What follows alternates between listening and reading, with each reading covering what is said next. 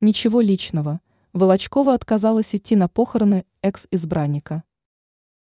Российская балерина и танцовщица, звезда российского балета Анастасия Волочкова не присутствовала на похоронах своего экс-возлюбленного Сергея Кузнецова, который скончался в СИЗО в конце ноября.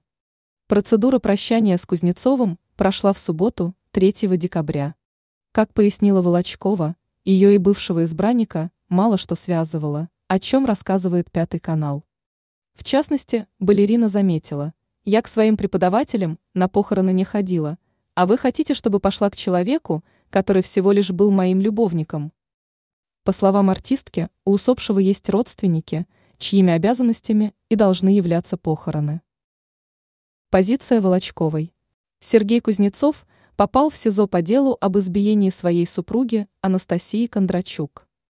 Ранее пресса информировала, что обвиняемый был помещен в изолятор на несколько месяцев.